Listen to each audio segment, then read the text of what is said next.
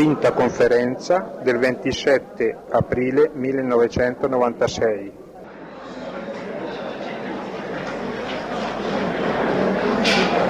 Cari convenuti, cari amici, questo pomeriggio dedichiamo i nostri pensieri alla, al mistero della risurrezione e della tomba vuota come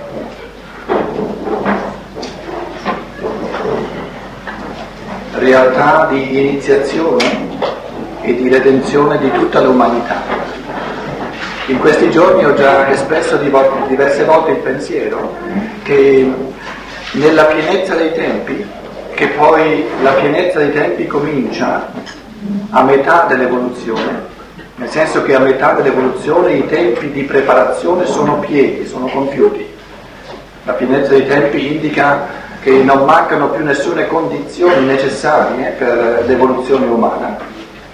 In questa pienezza dei tempi c'è un, un evento in un certo senso duplice, l'essere centrale del nostro cosmo fa della Terra il suo corpo, compenetra tutte le forze della Terra e regge d'ora in poi tutta l'evoluzione terrestre che è il sostrato del cammino umano portando dentro all'evoluzione terrestre, nel suo essere già anticipata, la consumazione dei tempi, non soltanto la pienezza, ma la consumazione dei tempi. Però l'affermazione che nel Cristo, nel suo essere, sia già anticipata tutta l'evoluzione futura dell'umanità, questa affermazione non è un'affermazione sull'essere umano in quanto tale, su ciascuno di noi. Per quanto riguarda gli esseri umani, è chiaro che il Cristo non può conferire in chiave di non libertà questa pienezza, questa consumazione dell'evoluzione terrestre che lui porta già in sé, essendo a stadi cosmici ulteriori del divenire.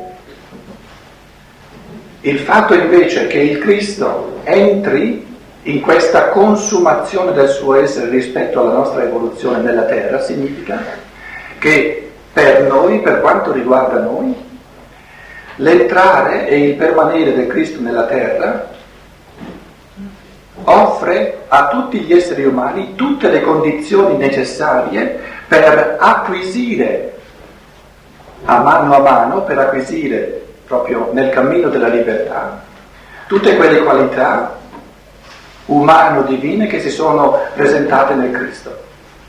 In altre parole, il Cristo non è che ha compiuto la, l'evoluzione che ciascuno di noi sta conseguendo ora, la resa possibile, e la resa possibile in senso definitivo. Non mancano più nessune condizioni necessarie e essenziali per l'evoluzione umana, proprio perché il Cristo ci accompagna, proprio perché il Cristo è presente. L'essere solare, l'essere dell'amore è presente nell'evoluzione terrestre. Abbiamo detto che amare significa sempre rendere possibile la libertà. Anche nel rapporto tra esseri umani, amare significa sempre rendere possibile all'altro, all'essere amato, la libertà. Significa rinunciare a volerlo gestire, perché volendolo gestire eh, no, non, lui, non ameremmo lui, ma ameremmo noi stessi in lui e significa rinunciare a sapere meglio di lui che cosa è bene per lui. In un certo senso quindi l'amore che rende possibile la libertà, che offre le condizioni di evoluzione della libertà, è sempre una decisione di rinuncia, di impotenza e una decisione di stoltezza, se vogliamo, di non, non sapere Ecco perché Cristo si è presentato come mistero divino di impotenza, proprio inchiodato sulla croce, un essere che non può fare nulla e quindi non può esercitare nessun potere su altri esseri umani. Il Cristo che rinuncia a esercitare qualsiasi potere. Questa impotenza di Dio è proprio il segno dell'amore che fa spazio alla libertà umana. E questa stoltezza, dove gli si dice ma guarda, ha fatto di tutto per gli altri, non sa aiutare se stesso, questa stoltezza dell'amore è proprio il rifiuto di voler sapere meglio dell'altro che cosa è bene per lui. Amare significa lasciare all'altro i suoi impulsi volitivi e lasciare all'altro i suoi impulsi conoscitivi. Lui deve sapere che cosa è bene per lui, lui deve trovare la forza per farlo.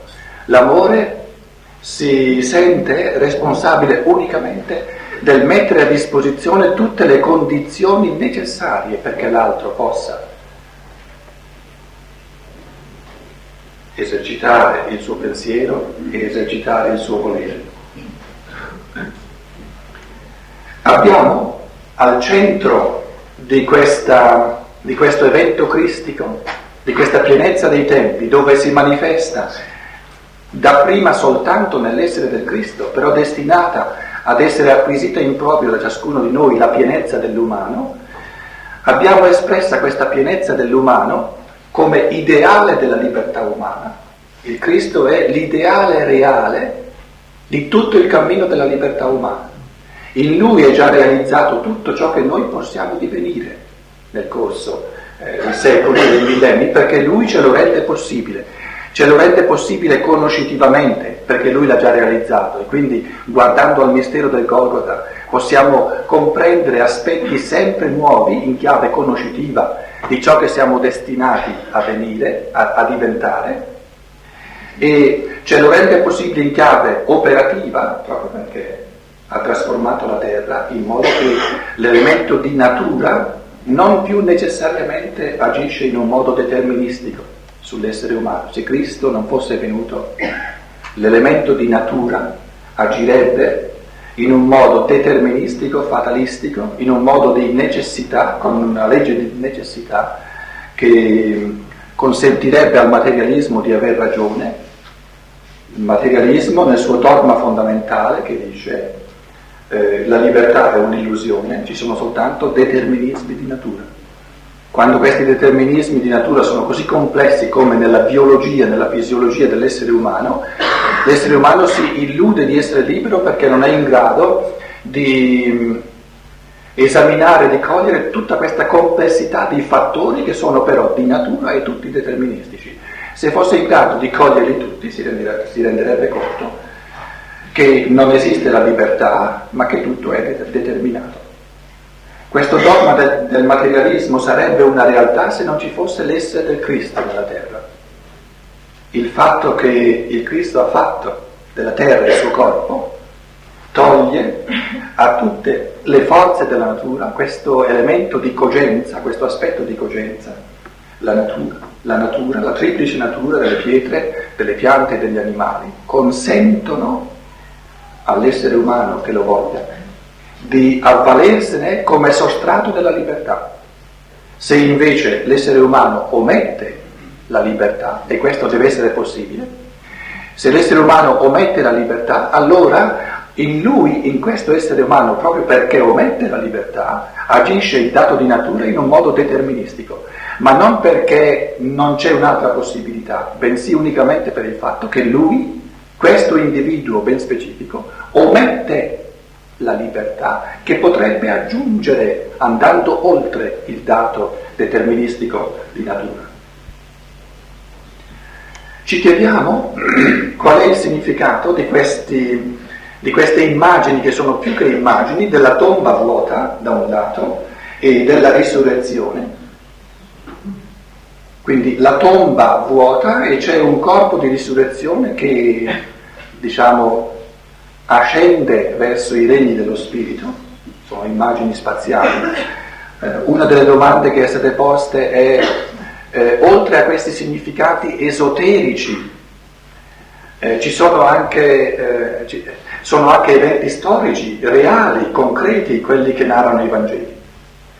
La risposta a questa domanda è complessa il Cristo non è, eh, non è vissuto per aria, il Cristo è vissuto sulla terra. L'incarnazione è un'incarnazione piena anche a livello fisico.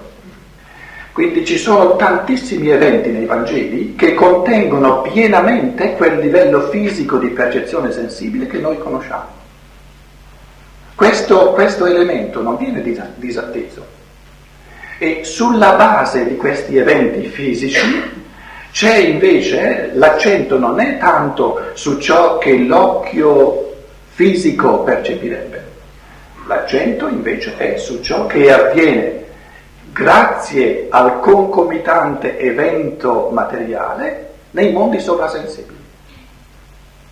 Eh, l'uomo d'oggi invece, se ha fortuna e se considera lo spirituale come qualcosa di reale, eh, vedrebbe le cose all'opposto, direbbe c'è un, eh, la realtà è quella che avviene sul piano fisico e concomitante ci sono dei pensieri, c'è qualcosa di non visibile.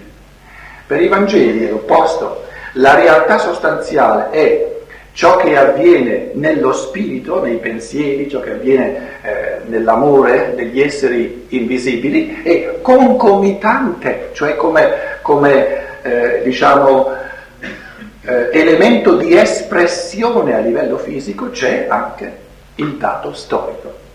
Quindi il dato storico, certo che c'è, ma è un elemento concomitante, è un, è un elemento di, di, apparizione esteriore, di parvenza esteriore, di ciò che molto più realmente, più sostanzialmente si compie nello spirituale.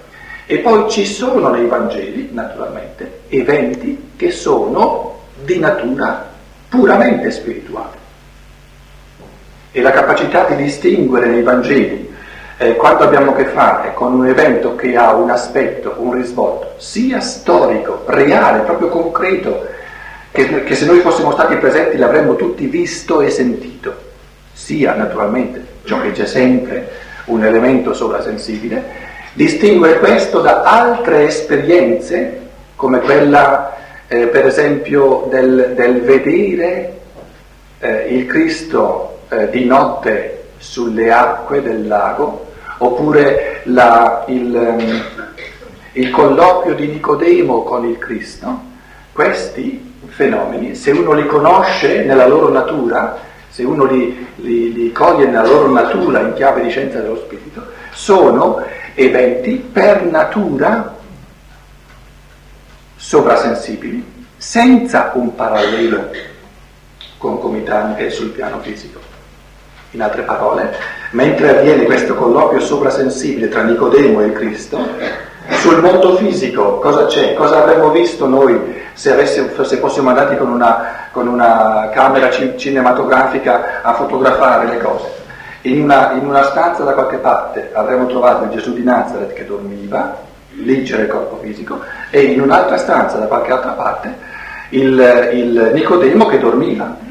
Ecco cosa avremmo eh, noi sul piano fisico del, del colloquio tra, tra, il Cristo e il Nicodemo. Il criterio, cioè la, il bagaglio di, conosc- di, di, di idee, di conoscenze per distinguere queste cose, ce lo dà in un modo, eh, direi, privilegiato proprio la scienza dello spirito. Ci, fa, eh, ci aiuta, non è una cosa semplice che si, eh, che si compie dall'oggi al domani, però ci aiuta a poter cogliere sempre meglio a, a poter eh, distinguere sempre meglio dove abbiamo a che fare con eventi che hanno un aspetto sia storico, reale, fisico, percepibile a livello di sensi fisici, sia ciò che c'è sempre, eh, l'aspetto spirituale, e dove abbiamo a che fare con eventi che sono di natura puramente spirituale. Pensate alle apparizioni, le cosiddette apparizioni del risorto. Viene ben sottolineato che eh, non tutti hanno potuto percepire questa realtà proprio perché eh, non è una realtà del mondo fisico, bensì persone ben specifiche. E viene detto quali esperienze sovrasensibili queste persone eh, hanno fatto. Già eh, questa distinzione ci fa capire che senza una scienza dello spirito è ben difficile capire questi testi, proprio perché la, l'elemento fisico che viene eh, non sminuito, tutt'altro, l'elemento fisico sensibile diventa molto più prezioso eh, proprio perché diventa il luogo di, me- di, manifestazione esteriore di qualcosa che è molto più sacro, che è molto più essenziale, di qualcosa che è, è spirituale, divino. Quindi c'è, proprio all'opposto, c'è una capacità molto maggiore di venerazione di fronte al dato sensibile di fronte al dato storico. In quanto eh, sorge una consapevolezza del fatto che il dato storico non è mai eh, vuoto di contenuto spirituale, ma è come uno strumento musicale che è il luogo di manifestazione di qualcosa che è invisibile. Quando noi ascoltiamo la musica di un violino o di un, di un, di un piano, eh, non è, eh, noi viviamo la musica e la musica non è qualcosa di sensibile, non possiamo fotografare la musica che noi viviamo, però lo strumento è sensibile, è visibile. E nella misura in cui noi apprezziamo e veramente godiamo, facciamo questa esperienza artistica della musica, Proprio perché c'è questo invisibile in noi, siamo in grado di apprezzare la preziosità dello strumento. Se invece avessimo eh, uno strumento che non, non dà nessuna, nessuna musica, nessuna nota, dove il materialista considera la materia scevra di spirito, allora si perde la capacità di apprezzare la materia, di apprezzare lo strumento. Io ho sempre detto che l'abisso del materialismo non è il disprezzo dello spirito, perché lo spirito non si può disprezzare.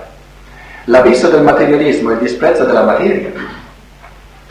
Il materialista svuota la materia della sua, della sua gloria vera, della sua preziosità vera, della sua dignità vera, che è quella di essere strumento musicale delle melodie dello spirito e dell'anima. Quindi il materialista pensa di apprezzare la materia, invece è proprio colui che la disdegna, colui che la svuota di ogni significato. Invece l'essere umano che coglie la realtà essenziale dello spirito e che sa che lo spirito umano è incarnato, non è disincarnato, proprio perché coglie la realtà dello spirito sorge in lui una capacità molto maggiore di apprezzare e di venerare tutto ciò che è materiale, perché si rende conto che è uno strumento preziosissimo, indispensabile per l'espressione dello spirito umano. Ciò ci rende più difficile il quesito della tomba vuota, perché la tomba vuota è proprio eh, il termine ultimo del pensare umano dove si potrebbe dire qui la materia svanisce del tutto. L'affermazione centrale in chiave evolutiva è questa, che la materia, così come noi la viviamo a livello della Terra, è stata, si è coagulata, c'è stato tutto un processo di cristallizzazione, e questa è la creazione, il caos dei greci è questa polvere cosmica senza principio di strutturazione, perciò caos. Il cosmos invece, la, la cosmesi cosmica, è proprio un porre ordine, rendere bello ciò che prima era caotico. Il caos greco. È polvere cosmica, è la materia prima di Aristotele, la proteiule, la materia prima anche degli scolastici, questo sostrato cosmico di, di, di creazioni di, di mondi.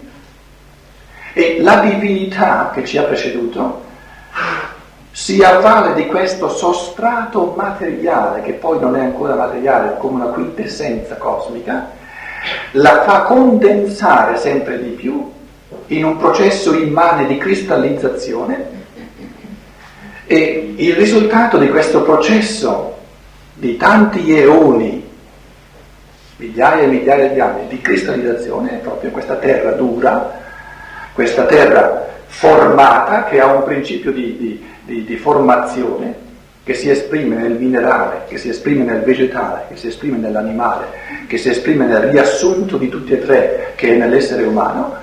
E la domanda che noi ci poniamo è qual è il significato della materia cosmica che si cristallizza?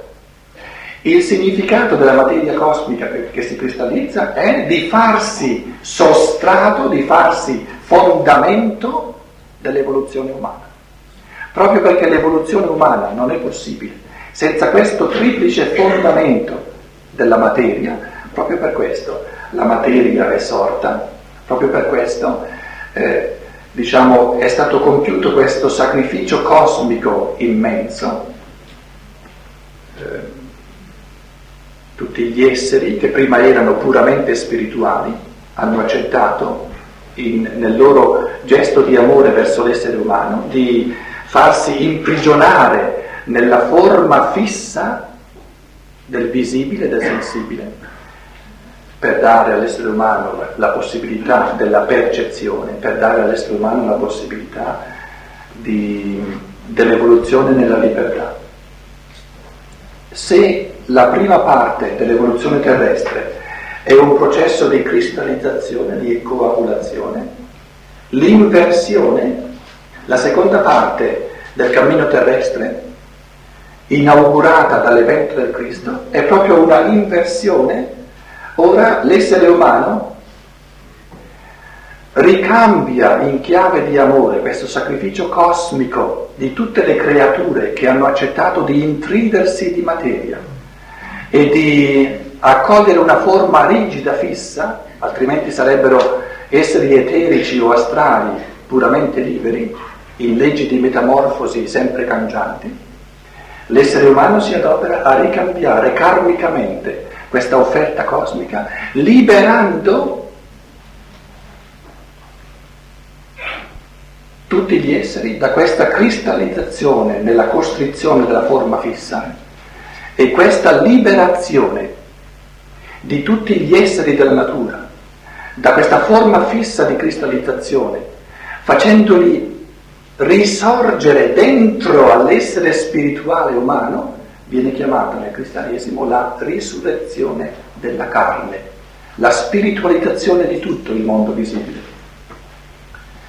Quindi abbiamo al centro dell'evoluzione il corpo, dapprima questo, questo corpo che è un pegno, un, una specie di, di primizia di ciò, che, di ciò, che, avverrà, che, che, sarà lecito avvenga a tutte le creature, perché qui abbiamo proprio la, la, l'anelito di ogni creatura è quella di essere liberata dal corpo di corruzione, dal corpo di, di transizione, dal corpo di dell'effimero per acquistare un corpo celeste spirituale che sia eterno.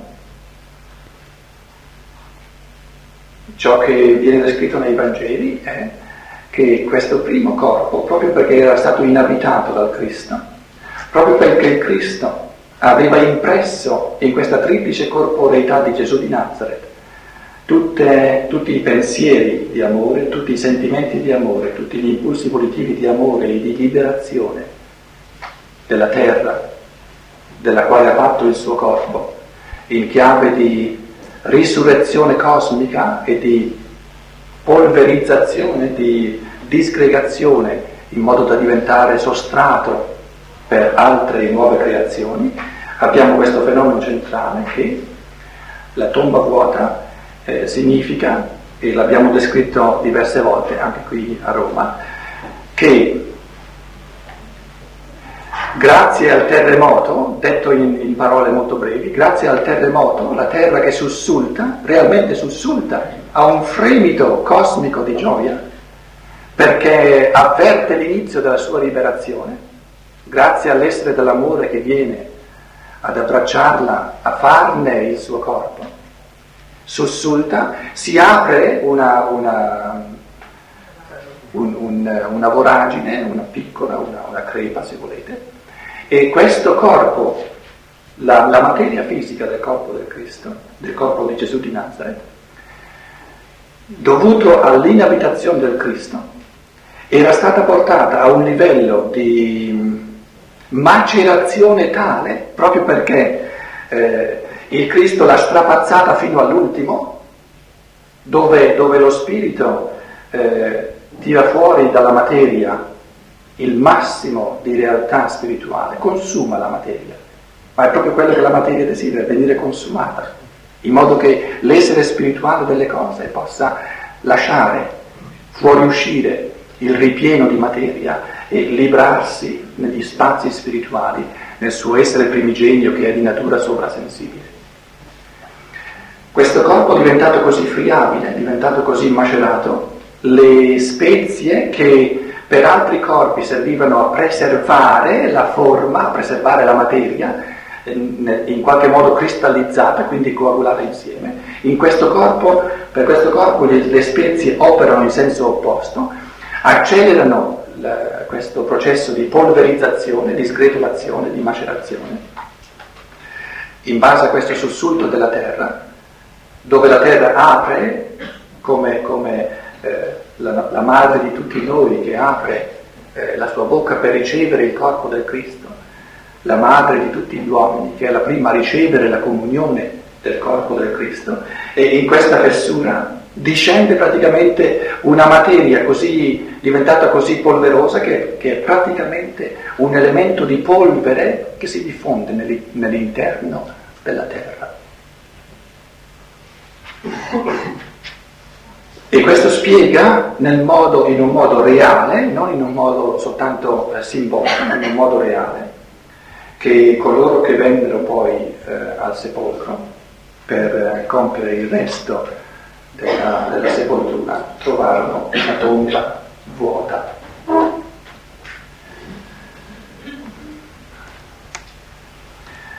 In questo modo è soltanto accennato balbettando, accennato questo grande mistero che è in fondo un, il compito più complessivo anche del pensare umano.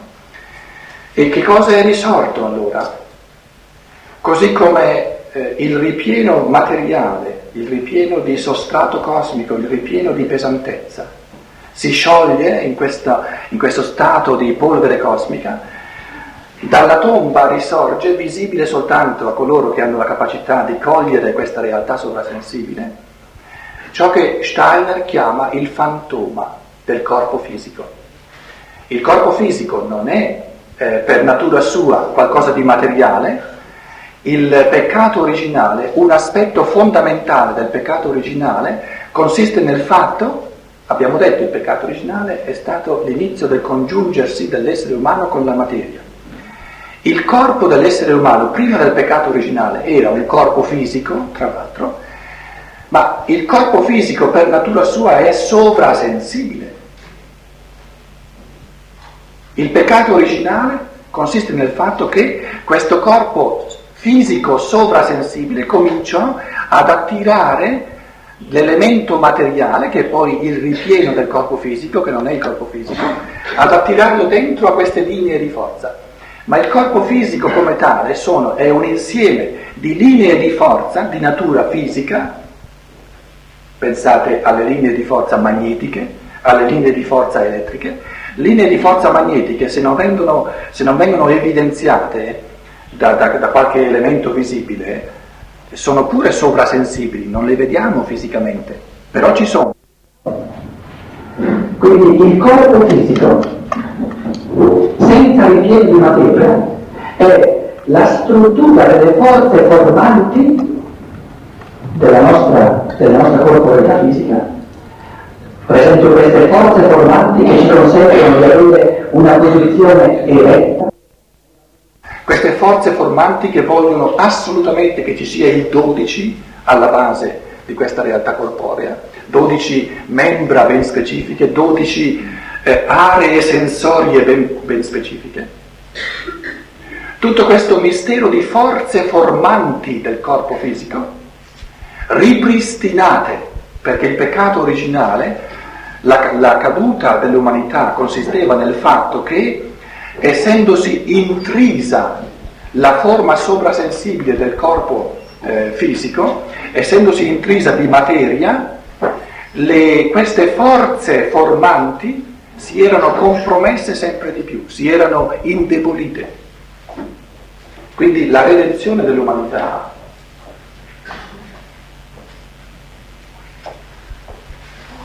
La redenzione dell'umanità sta nel fatto che il Cristo, creando questa analisi, il peccato originale è la sintesi tra eh, il corpo spirituale, il corpo fisico spirituale e la materia, nella metà dell'evoluzione c'è di nuovo l'analisi, viene fatta fuoriuscire la materia e sorge dal, dal sepolcro questa realtà spirituale del fantoma dove il Cristo opera in queste forze formanti del corpo fisico in un modo tale da averle ripristinate.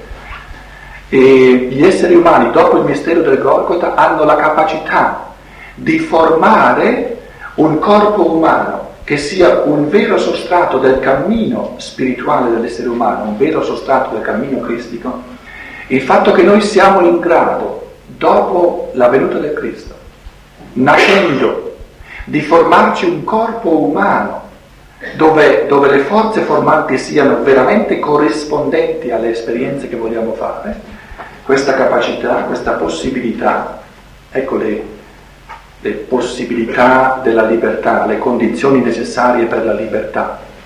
Il Cristo ci mette in condizione, ci dà la possibilità, proprio perché Lui ha ripristinato, questo è il corpo di risurrezione, il fantoma ripristinato, proprio perché Lui ha ripristinato tutte le forze formanti del corpo fisico, dà la possibilità a ogni essere umano soprattutto se acquisisce una, un rapporto del cuore e della mente con l'essere del Cristo, di essere in grado di formare sempre di nuovo un corpo umano capace di farsi sostrato per un'evoluzione in chiave di, di libertà e di amore.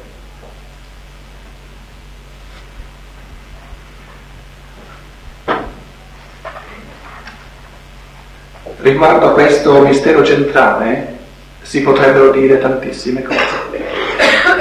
Viene fatto di pensare per esempio al mito fondamentale dei Germani, dei Celtici, della mitologia nordica, al mito di Baldur. Baldur era per i Germani la, tutti, rappresentava tutti gli esseri elementari della natura Baldur è qualcosa di specifico, non è né il Cristo né, né Lucifero né Baldur, la parola stessa lo dice, è, affine a Blitz per esempio, eh, si riferisce al fatto che eh, l'uomo germanico, l'uomo celtico, 2000-3000 anni prima di Cristo, non vedeva la natura nel suo elemento soltanto materiale e morto, ma quando guardava al, ai fiori del campo, quando guardava al bosco, vedeva contemporaneamente questo elemento di luce dove c'erano gli gnomi, dove c'erano le silfidi, dove c'erano le ondine, dove c'erano le salamandre. E questo elemento di luce degli spiriti de- della natura, che l'uomo nordico percepiva in un modo molto reale, L'evoluzione volle che a un certo punto scomparissero. E abbiamo il mito bellissimo, sublime, della morte di Baldur. Baldur muore, si congiunge con eh, la tenebrosa Hale, che è poi la Hölle, che è l'inferno, e il, la, la, l'affermazione centrale di questo mito nordico che vogliamo soltanto ricordare proprio nel, sua, nel suo significato centrale, gli aspetti singoli sarebbero eh, molti, è questa, e fa parte anche della Götterdämmerung, del, del crepuscolo degli dei. Questa morte di Baldur è un, un aspetto del crepuscolo degli dei.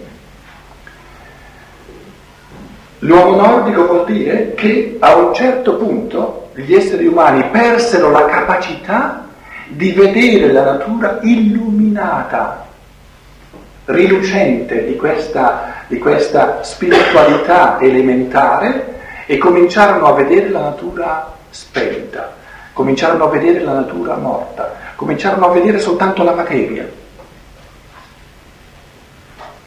E c'è nella mitologia nordica proprio questa, questa, questo eh, questa immane tristezza, perché resta poi per secoli e secoli il ricordo del fatto che i nostri padri hanno visto la natura intrisa della luce di Baldur e noi non ne siamo più capaci.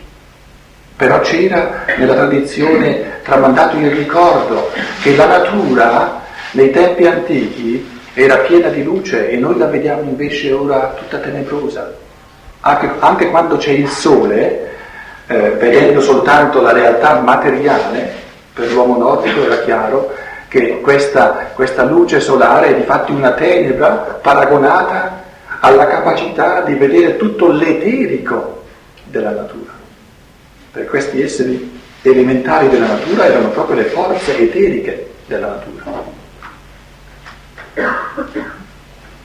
Rudolf Steiner, che per esempio eh, in, in, alcune conferenze eh, sul mistero della Pasqua si è riferito anche a questi miti nordici, dice che l'uomo del nord, l'uomo germanico, sapeva però che c'era una profezia che diceva il nostro Baldur è morto, però non ha la capacità di risorgere.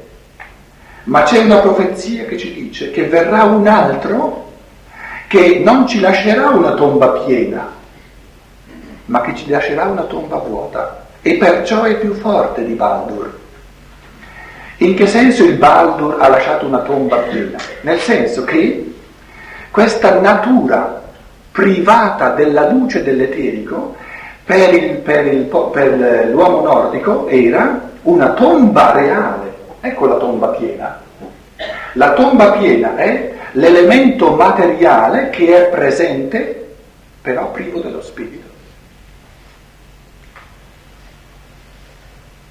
La profezia della tomba vuota era la profezia di un essere che sopravanza infinitamente il gradino evolutivo di Baldur e che perciò è in grado di svuotare questa tomba e quindi di far sparire il cadavere cosmico. In altre parole, l'uomo germanico nei tempi successivi viveva il suo contatto con la natura come il contatto con un cadavere, con una realtà morta.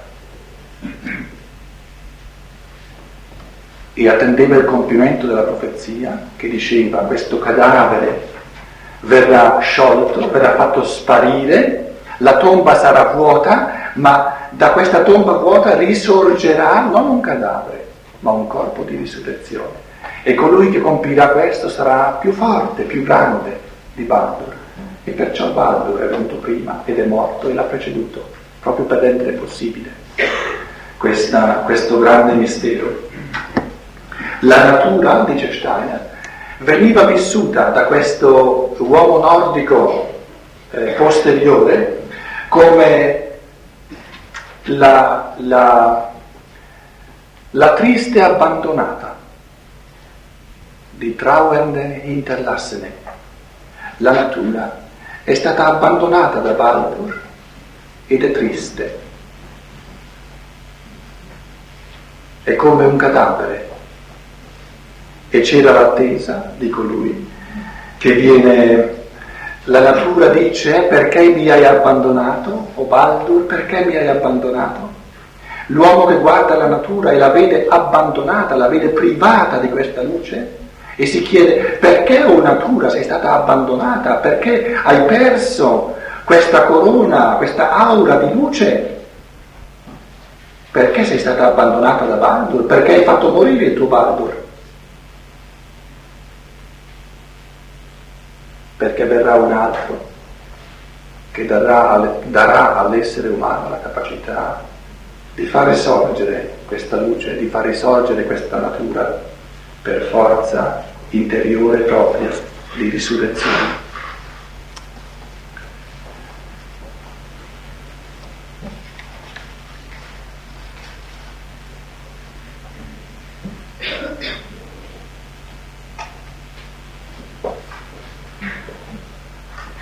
Abbiamo detto in questi giorni che una differenza fondamentale tra le, religioni prima di Cristo e questo umanesimo reale che noi chiamiamo cristianesimo, ma potremmo forse evitare tanti fraintesi se lo chiamassimo semplicemente umanesimo, perché la differenza tra il cristianesimo vero, che poi è umanesimo, non quello tradizionale che era ancora eh, troppo particolare, ma il cristianesimo vero è umanesimo totale, nel senso che la differenza tra tutte le religioni prima di Cristo e il cristianesimo è che tutte le religioni prima di Cristo esprimevano di volta in volta elementi parziali dell'umano. L'evento del Cristo esprime la totalità, la sintesi dell'umano. Questa è la grande distinzione. Prima di Cristo c'erano religioni particolari, di popolo in popolo, di volta in volta aspetti particolari, eh, proprio perché non si poteva all'inizio eh, avere la sintesi del tutto. L'evoluzione si svolge proprio in questo modo, che gli elementi vanno prima eh, svolti l'uno dopo l'altro e poi il, la consumazione del, dell'evoluzione sta nella forza di sintetizzarli, di armonizzarli. Quindi il concetto puro del cristianesimo è il concetto della sintesi, è il concetto dell'universale. E il, il concetto di, di, delle religioni prima di Cristo è il concetto di elementi pur essenziali ma sempre parziali. Ciò che rappresenta questo carattere di sintesi, di universalità e di totalità del cristianesimo è proprio il fatto che là dove un Buddha termina il suo contributo, nell'illuminazione, in questo riascendere verso il mondo spirituale, che poi nella vicenda dei tre anni si esprime nella, nella trasfigurazione, a questo punto comincia la missione del Cristo. È soltanto l'inizio.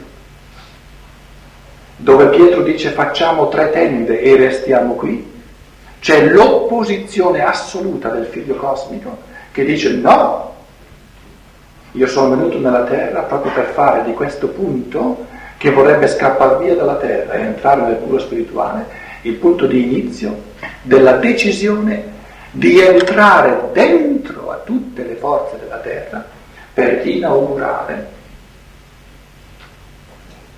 la risurrezione della carne per inaugurare l'eterno amore dello spirito umano verso ogni creatura, l'eterno amore dello spirito umano per la natura, la decisione di non mai più allontanarsi, di non mai più eh, piantare in asso la natura, ma la decisione cristica di andare al Padre. Questa decisione di andare al Padre, Steiner dice, specialmente alla fine delle conferenze sul Vangelo di Giovanni in rapporto agli altri tre. La decisione di andare al Padre è la decisione di andare nella morte, di andare nell'elemento paterno del cosmo, nel, nel compenetrare tutte le forze di natura.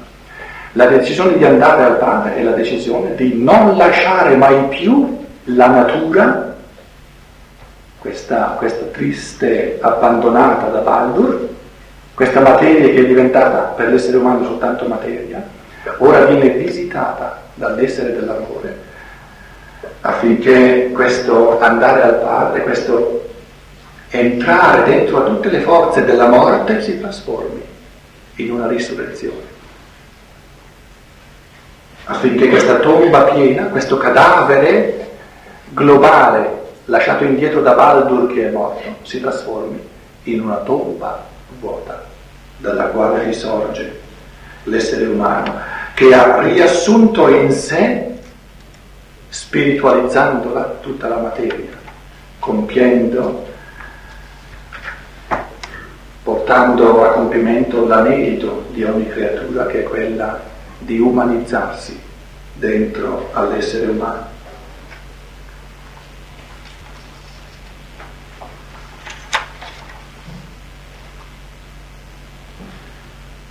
Un elemento fondamentale per comprendere il mistero della risurrezione eh, cristiana è questo. Eh, Steiner lo descrive verso la fine della sua vita, soprattutto nel volume 233a dell'opera Omnia, per chi lo volesse approfondire. Dice, nei primissimi, primissimi tempi del cristianesimo la risurrezione, la Pasqua, non veniva celebrata a primavera, bensì in autunno. In altre parole, gli iniziati cristiani che sapevano di che cosa si trattava, non avrebbero mai pensato di porre la festa di Pasqua della morte e della risurrezione dell'essere solare nella primavera, sapevano già in partenza che la struttura interiore spirituale di questa festa, che poi, è una variazione in fondo di riti iniziatici, di, di, di feste, di cerimonie cultiche che già c'erano, per esempio eh, ehm, tutto il culto di Adoni, di Adonis, era proprio incentrato su questa, sulla divinità che viene fatta, che, viene, che, viene, che muore, viene sepolta, si trattava per esempio di un'immagine oppure di una statua che veniva proprio sommersa nelle acque di un lago e c'era tutta una, una tristezza, canti di tristezza per tre giorni, poi questa statua veniva riportata su, risorgeva e c'era questo giubilo, eh, questo grido di gioia, perché la divinità che sembrava morire invece risorge.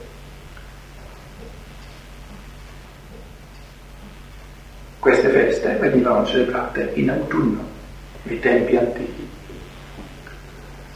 Ora ci troviamo di fronte al quesito fondamentale, in scienza dello spirito è molto importante, capire come mai questa festa della morte fisica che si trasforma in risurrezione spirituale sia stata trasportata in primavera.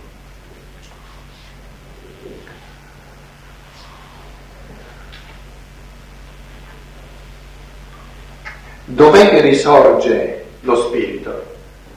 Dove muore la materia. Dove invece la materia diventa di nuovo più vitale, dove le piante cominciano di nuovo a, eh, a riempirsi di questa clorofilla, dove le foglie, le gemme cominciano di nuovo a venire fuori, come in questo tempo, dove c'è un pullulare di forze vitali nella natura, c'è un obnubilamento dello spirito. In altre parole si è sempre saputo, specialmente nella tradizione dei misteri, che le forze vitali e le forze di coscienza sono una polarità. Il vitale è polarmente opposto ai fenomeni di coscienza. Più pullulano nel nostro organismo le forze vitali e meno c'è la possibilità di svolgere processi di coscienza, processi conoscitivi. Dopo un pranzo luculliano, dove la digestione è in pieno, in pieno cammino, sarà ben difficile svolgere il compito matematico più difficile che ci sia. Plenus venter non studet diventer. E proprio perché questo esercizio di coscienza diurno, l'essere svegli è proprio questo, questo consumare forze eh, vitali, proprio perché consumiamo, perché l'esercizio della coscienza è direttamente un consumare di forze vitali, abbiamo bisogno del sonno come polo opposto. Bisogna che tiriamo fuori la coscienza, bisogna, bisogna che tiriamo fuori i processi di coscienza che uccidono le forze vitali per concedere al sonno di ricostruire, ricostituire le forze vitali. E questa è naturalmente sempre una questione di equilibrio e ognuno deve trovare per sé il giusto equilibrio. Perché se esubera dal lato di creare troppe forze vitali e poi svolge troppo poca coscienza, eh, allora uno si chiede ma che servono a fare queste forze vitali? D'altra parte, se svolge meno forze vitali di quelle che consuma, andrà presto o troppo presto all'altro mondo. Ecco la necessità dell'equilibrio giusto. E a seconda delle epoche della vita, a seconda delle persone, ognuno deve trovare sempre per sé l'equilibrio giusto. E ci deve essere sempre nel, insito nel, nella natura della libertà la possibilità di esagerare dall'una e dall'altra parte. Perché la libertà è proprio questa, questa capacità di ritrovare, ristabilire sempre un equilibrio che deve essere per natura labile. Un equilibrio stabile è un cimitero, non è un equilibrio. Proprio perché è labile bisogna esercitare questa attenzione quotidiana sempre. Ora, ai tempi antichi e ai primordi del cristianesimo era chiaro che questo mistero della consumazione del fisico, che è il presupposto per la risurrezione dello spirito, dove si celebra, con quale concomitanza della realtà fisica si può celebrare la risurrezione dello spirito, ma in più in concomitanza del pullulare delle forze vitali. Ha unicamente senso celebrare la risurrezione, quindi la pienezza della forza dello spirito, con un correlato di natura che muore al massimo. Quindi è chiaro che se noi, eh, che se l'umanità riconquisterà queste conoscenze, imparerà a rispostare la festa di Pasqua in autunno, lo spirito risorge non dove l'elemento vitale di natura ha il massimo vigore, lo spirito risorge dove l'elemento vitale di natura offre il suo massimo sacrificio di morte e di consumazione. L'anelito della carne è di consumarsi per far sprigionare le melodie dello spirito.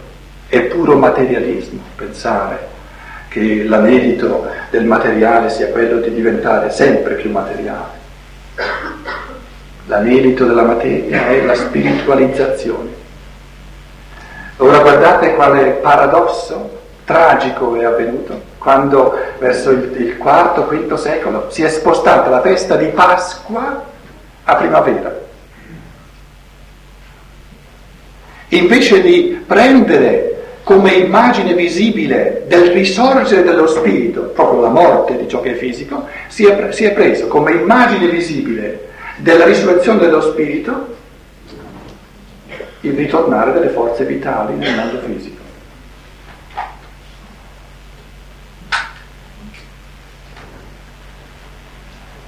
Rudolf Steiner dice un essere umano che comprendesse questi misteri dell'evoluzione potrebbe sentire lui stesso un grande rammarico per questa realtà tragica che il cristianesimo stesso si sia così materializzato da celebrare la risurrezione dello spirito, laddove le forze vitali celebrano il loro massimo di vigore,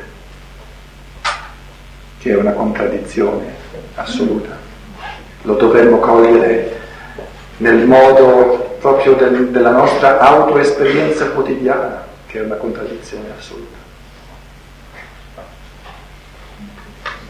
E allora comprendiamo anche qualcosa d'altro che io voglio riassumere eh, brevemente, e cioè il fatto che Steiner dice ci sono due eventi fondamentali che non appartengono al mondo fisico, che sono di natura puramente spirituale, la nascita e la morte, e questa, questa fase del materialismo è diventata del tutto cieca perché l'umanità di oggi pensa che la nascita e la morte siano due eventi del mondo fisico.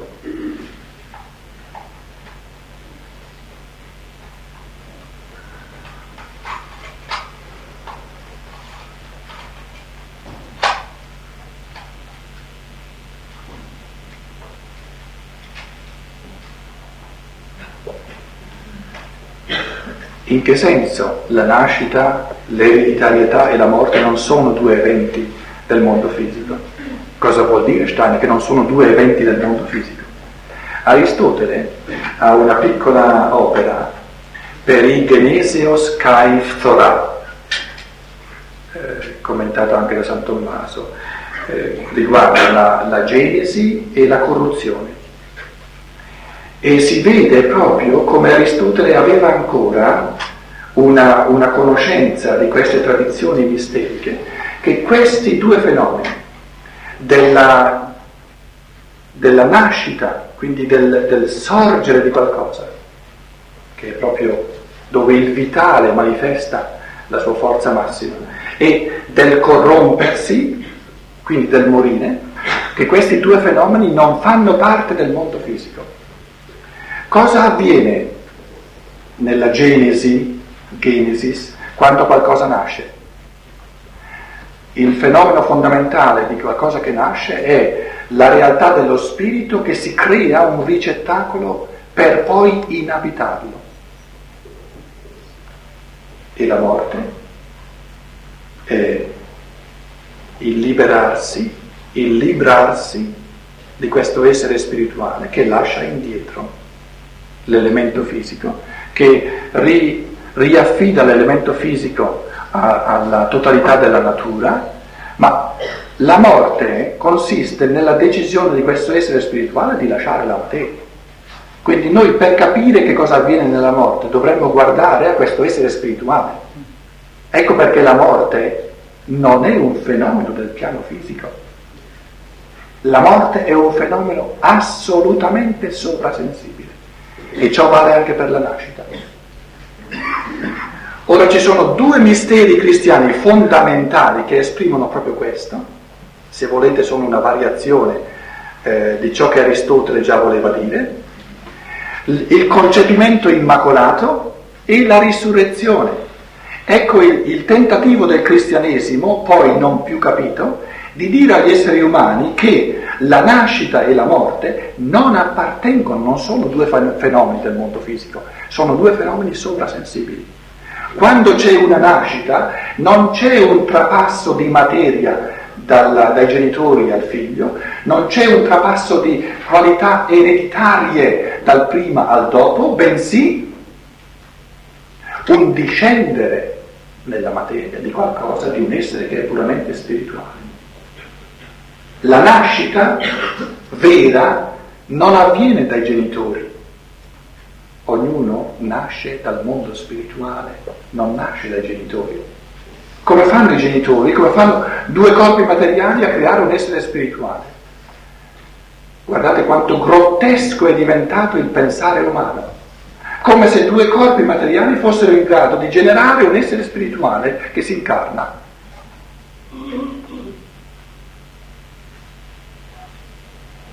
Il materialismo è un abisso incredibile del cammino umano.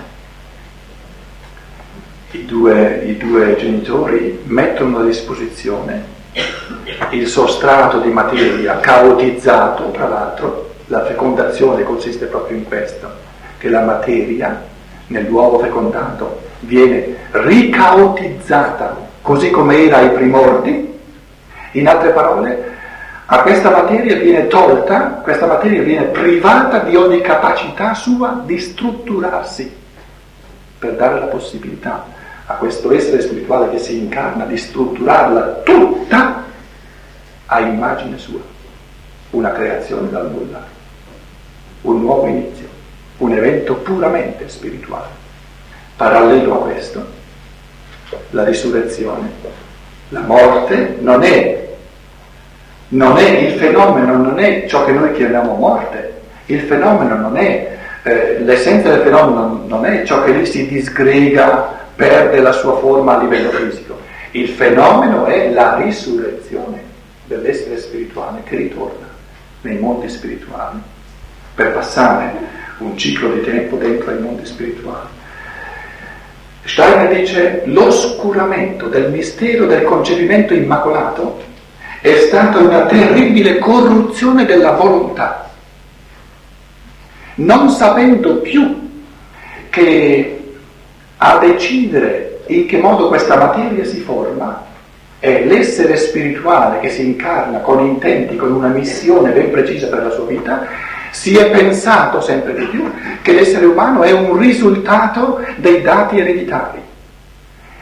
Dicendo all'essere umano che lui è un risultato dei dati ereditari si è paralizzata sempre di più la, la, le forze di volontà. E la materia, sono le leggi ereditarie della materia che ti determinano, invece di dire all'essere umano sei tu che sei sceso dal mondo spirituale, con l'intenzione di compaginare la materia del, del tuo strumento musicale a immagine delle melodie che tu vuoi fare sprigionare da questo strumento musicale. Una paralisi sistematica, un'uccisione sistematica delle forze di volontà. Questo non aver più capito il mistero cristiano del concepimento immacolato. e neanche in teologia ci sono più i presupposti per capire veramente di che si tratta, anche perché tra l'altro si è persa la prospettiva della reincarnazione. Non si sa più che quando un essere umano nasce non si tratta di una, di una necessità divina di creare un'anima lì perché adesso eh, c'è stato un, un, concepimento e quindi bisogna creare un'anima perché deve, deve sorgere un essere umano. No, le cose non stanno così colui che si vuole incarnare è all'opera in queste forze misteriosissime di attrazione, di attrattività tra uomo e donna, proprio perché si vuole incarnare.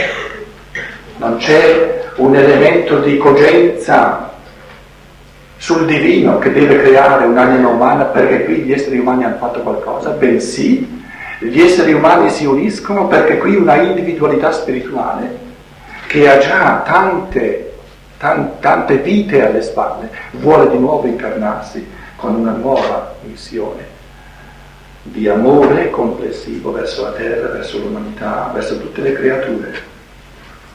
E il, il parlare della morte, come se la morte fosse la realtà sul piano fisico, disattendendo, misconoscendo la realtà vera della risurrezione, che è la realtà vera della morte, è una corruzione totale del pensiero.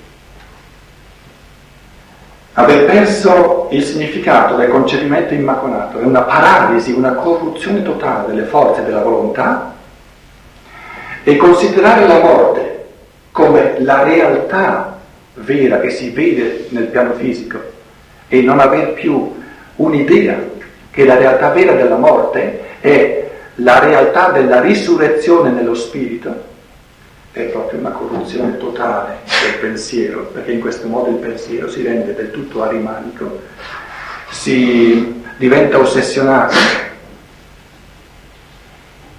subisce l'ipnosi del sensibile e pensa di convincersi che la realtà sia soltanto la materia e quindi parla di morte dove in effetti, in realtà, si tratta sempre di una risurrezione la realtà della morte è sempre la risurrezione di un essere spirituale che ritorna a varcare la soglia tra il visibile e l'invisibile per entrare nei mondi spirituali.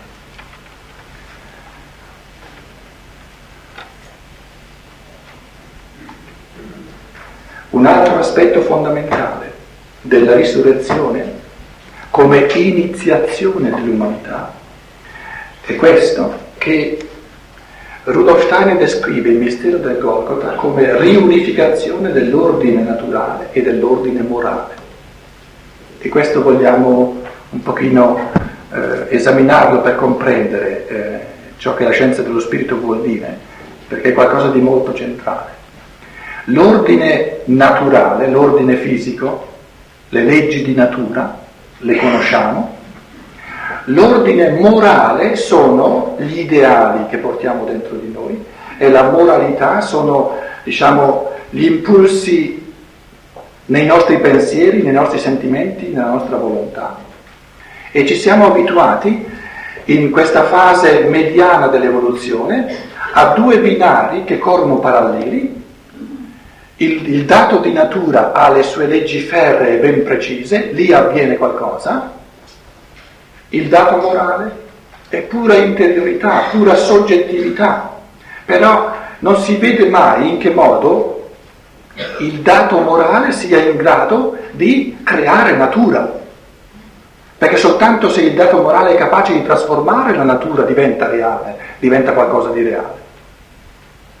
E perciò sorge la domanda, come mai?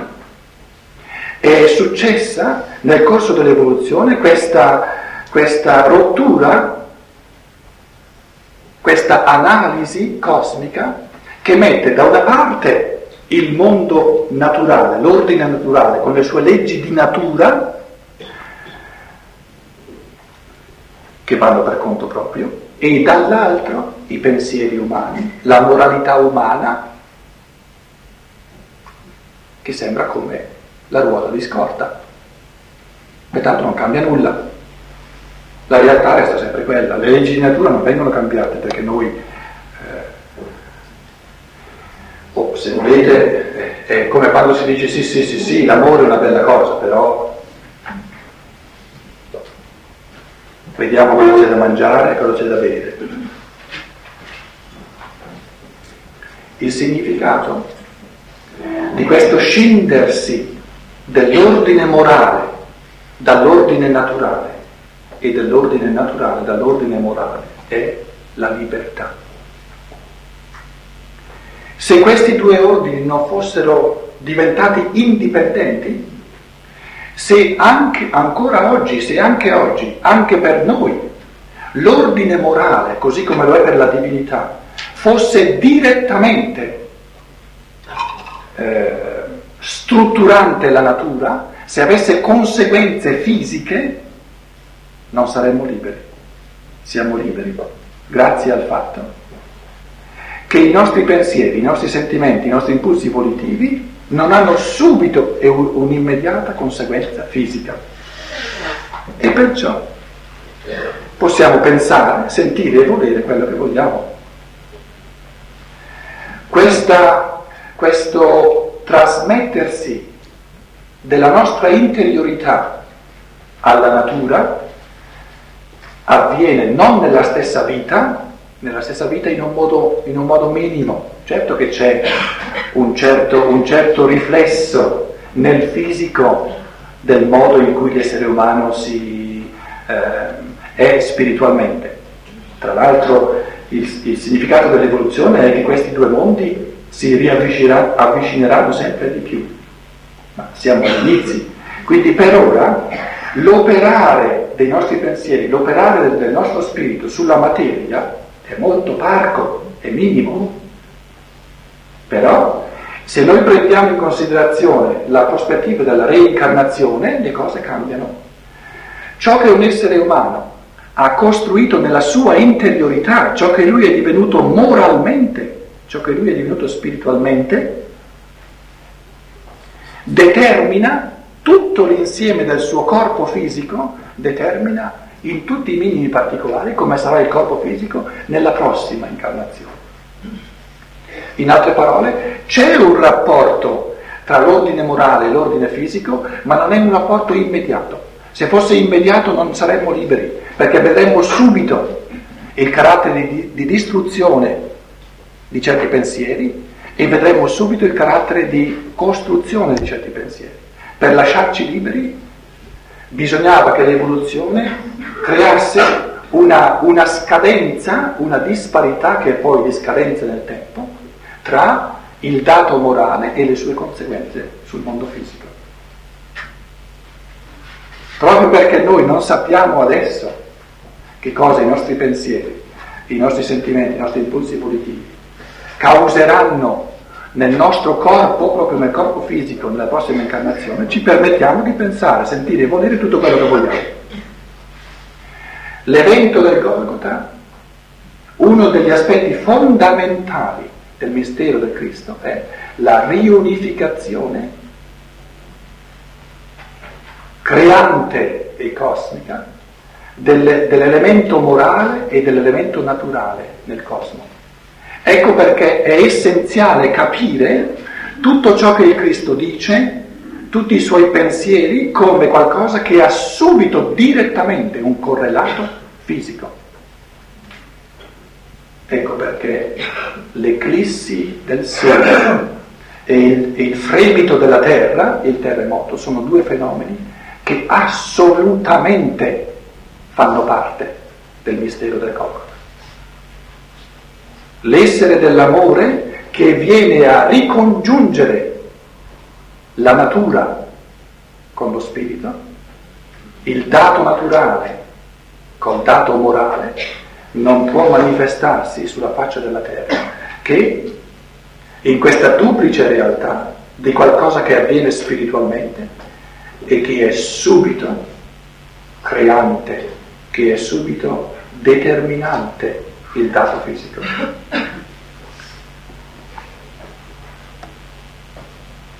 Che cos'è l'eclissi del sole alla morte? E che cos'è il fremito della terra? Alla sepoltura. Alla morte abbiamo l'essere dell'amore librato nello spazio sulla croce con questo sangue che defluisce dentro alla terra.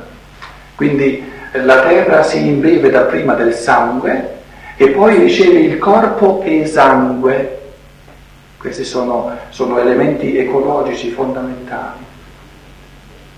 Io ho tenuto conferenze in Germania dove ho presentato il, l'evento del Cristo, la morte del Cristo, come, come evento ecologico primigenio, come, come evento ecologico paradigmatico, primordiale, che ci mostra in che modo l'essere dell'amore tratta la terra. E il modo in cui l'essere dell'amore tratta la terra, interagisce con la terra, contiene tutti gli elementi di perfezione morale dati all'essere umano per la sua evoluzione successiva. Ecco perché eh, non ci sarà più consentito di guardare a, questi, a, a, questi, a queste immagini descritte nei Vangeli in chiave di sentimentalismo religioso animico. No, il futuro della religione il futuro del cristianesimo è quello di una conoscenza spirituale oggettiva, senza sentimentalismi. Perché qui sono contenuti gli elementi proprio di pensiero, gli elementi ecologici più centrali e più fondamentali che ci siano. Nel modo in cui il Cristo, il modo in cui Cristo interagisce con la totalità della terra, lì vediamo il compito globale, il modo in cui gli esseri umani potranno interagire con la terra in modo da portarla a questa risurrezione che si preannuncia nel mistero del Golgotha. Questo sangue che defluisce, Steiner l'ha descritto diverse volte, c'è una eterizzazione di questo sangue. Questo sangue umano, per Cristo ha dovuto prendere su di sé sangue umano, è intriso di egoismo perché l'egoismo era proprio il risultato di tutta la prima parte dell'evoluzione. Ora, al momento della morte del Cristo in croce, il defluire di questo sangue ha fatto sì che ci fosse una eterizzazione, una purificazione totale delle forze di egoismo dentro al sangue, per cui questo sangue eterizzato, intriso di forze di amore, costituisce un'aura eterica attorno a tutta la Terra. E Steiner dice se un essere da Marte o da Giove o da Venere o da Saturno avesse osservato la Terra per dei millenni l'avrebbe vista in una certa aura specifica fino a un certo punto e a un certo momento all'improvviso avrebbe notato un cambiarsi totale dell'aura della Terra un diventare luminosa di questa aura. E se avesse saputo di che si tratta, avrebbe dovuto dire, in quel momento il Cristo è morto in croce e il sangue si è eterizzato, ponendo come aura eterica attorno alla terra tutte le forze dell'amore che purificheranno tutto l'egoismo umano nel corso dei secoli e dei millenni.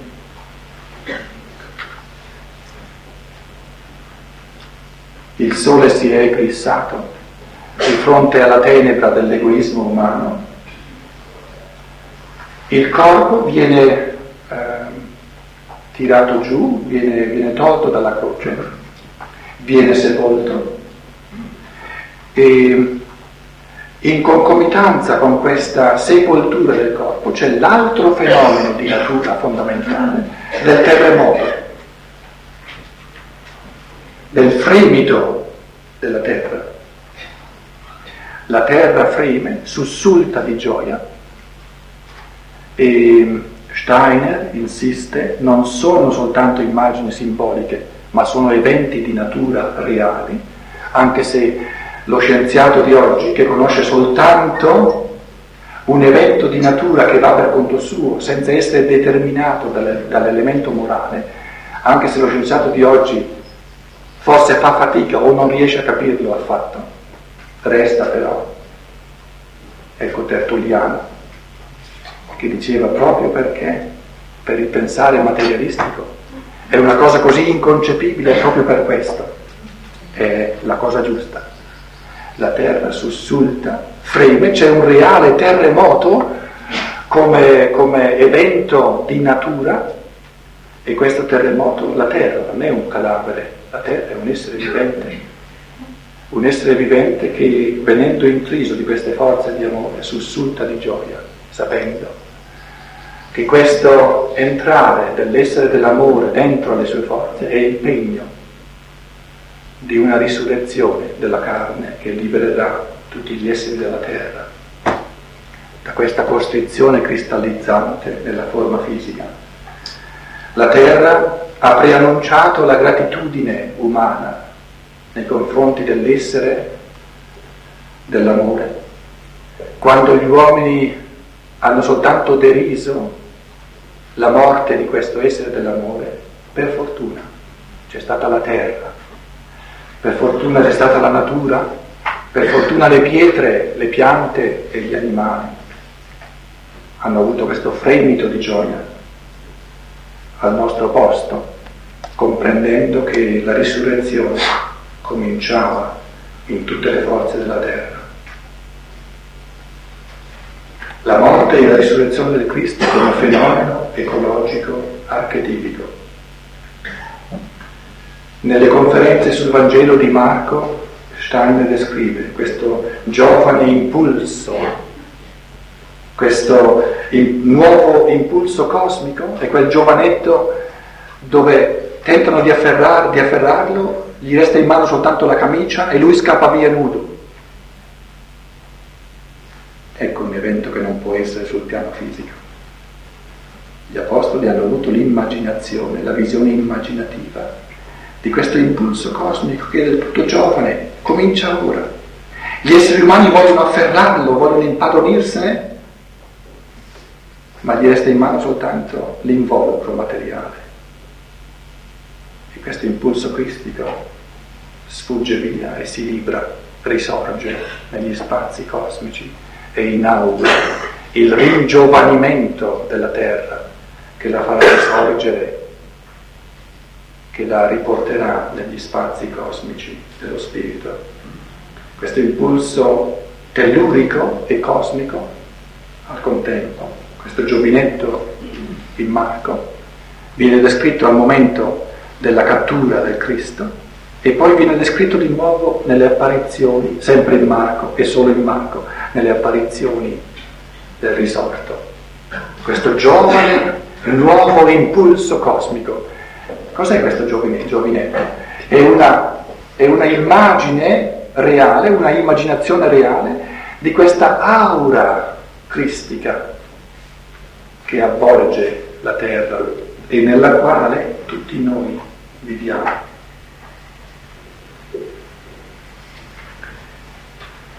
la risurrezione come iniziazione totale dell'umanità, come inaugurazione della riconciliazione tra mondo di natura e mondo morale, tra ordine di natura e ordine morale, come legittimità di inserire sempre più direttamente, quindi di imprimere sempre più coscientemente e più direttamente la nostra moralità all'elemento fisico trasformandolo, facendolo partecipe della redenzione, è stata espressa nel Nuovo Testamento con la categoria della fine del mondo, per esempio.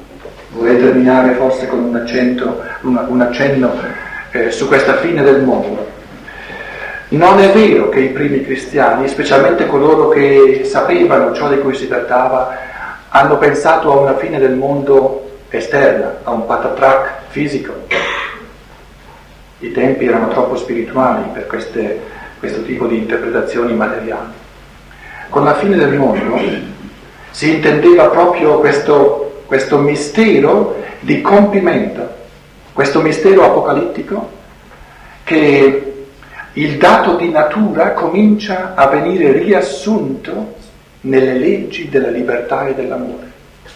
Il dato di natura viene disfatto nella sua necessità nel suo carattere di refrattarietà di fronte allo Spirito, viene redento, viene, viene trasformato, viene trasfigurato in un corpo di risurrezione.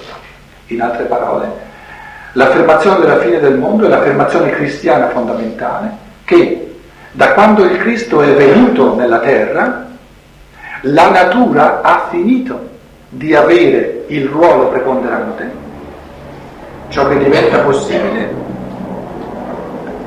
e ora il fatto che il figlio non è venuto a subire il dato del padre, il dato di necessità, bensì che il figlio, l'essere della libertà, è la trasformazione e la liberazione di tutto il dato necessario di natura.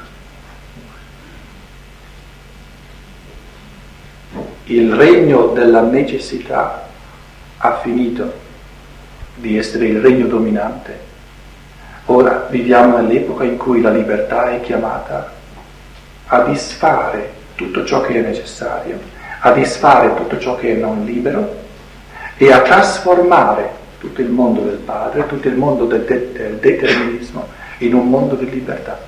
Ecco la fine del mondo deterministico, del mondo di natura, del mondo di non libertà.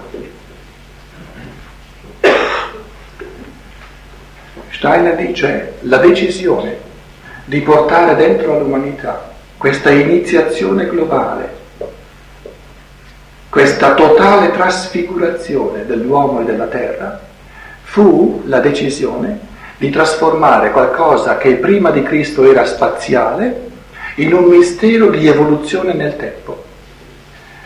Molti di voi sapranno che prima di Cristo c'era il Cristo naturalmente era negli spazi cosmici, non, era, non si era ancora inserito dentro alla Terra, non aveva ancora fatto della Terra il suo corpo. Ora, l'iniziazione pre-cristiana consisteva in questo, che per incontrare l'essere del Sole bisognava proprio lasciare la Terra, bisognava lasciare l'elemento corporeo, bisognava lasciare l'elemento fisico, quindi l'incontro con il Cristo era un incontro spaziale si usciva dalla terra, si lasciava l'elemento terrestre e si andava incontro a lui in chiave di elemento spaziale cosmico. Quindi era un andare verso il di fuori. Grazie al mistero del Golgotha, grazie all'evento del Cristo, dove questa iniziazione, o se vogliamo l'essere dell'amore, non è più, non lo si può più trovare negli spazi cosmici, bensì ha compiuto questo evento storico duemila anni fa, proprio storico ben preciso, l'incontro che era un incontro spaziale di fuoriuscita dalla Terra è diventato un incontro di interiorità umana, di memoria. L'incontro con il Cristo è un incontro di rammemorazione interiore del mistero avvenuto duemila anni fa. Non si tratta più di uscire negli spazi e di incontrare negli spazi cosmici il Cristo in chiave di esulazione del proprio essere, ma si tratta di interiorizzarsi e di rammemorare, di ricordarsi, di non dimenticare mai ciò che Lui ha compiuto nell'evoluzione del tempo, duemila anni fa. Fate questo in memoria di me. Ma la memoria è interiore. È interiore.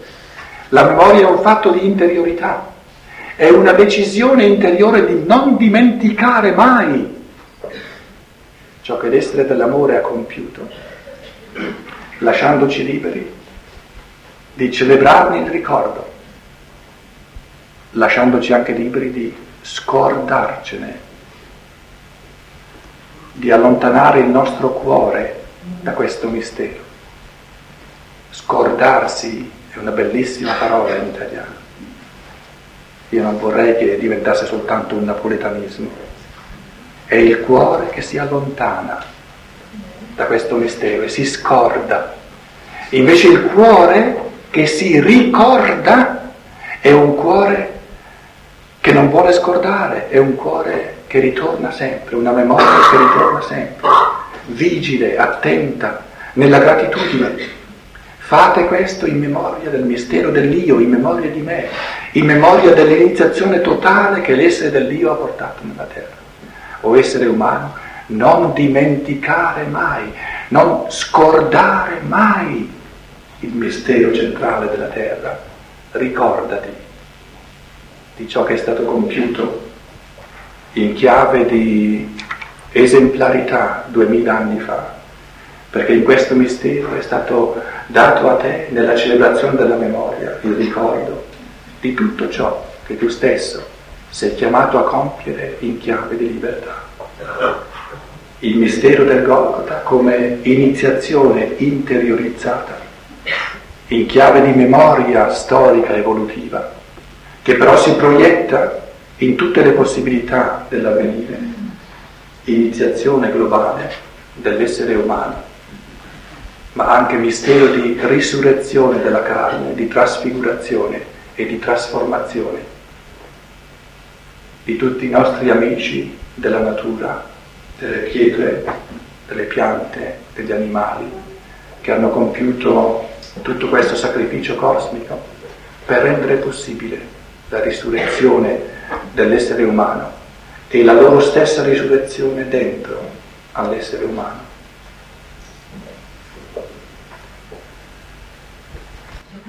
Dopo la pausa avrei otto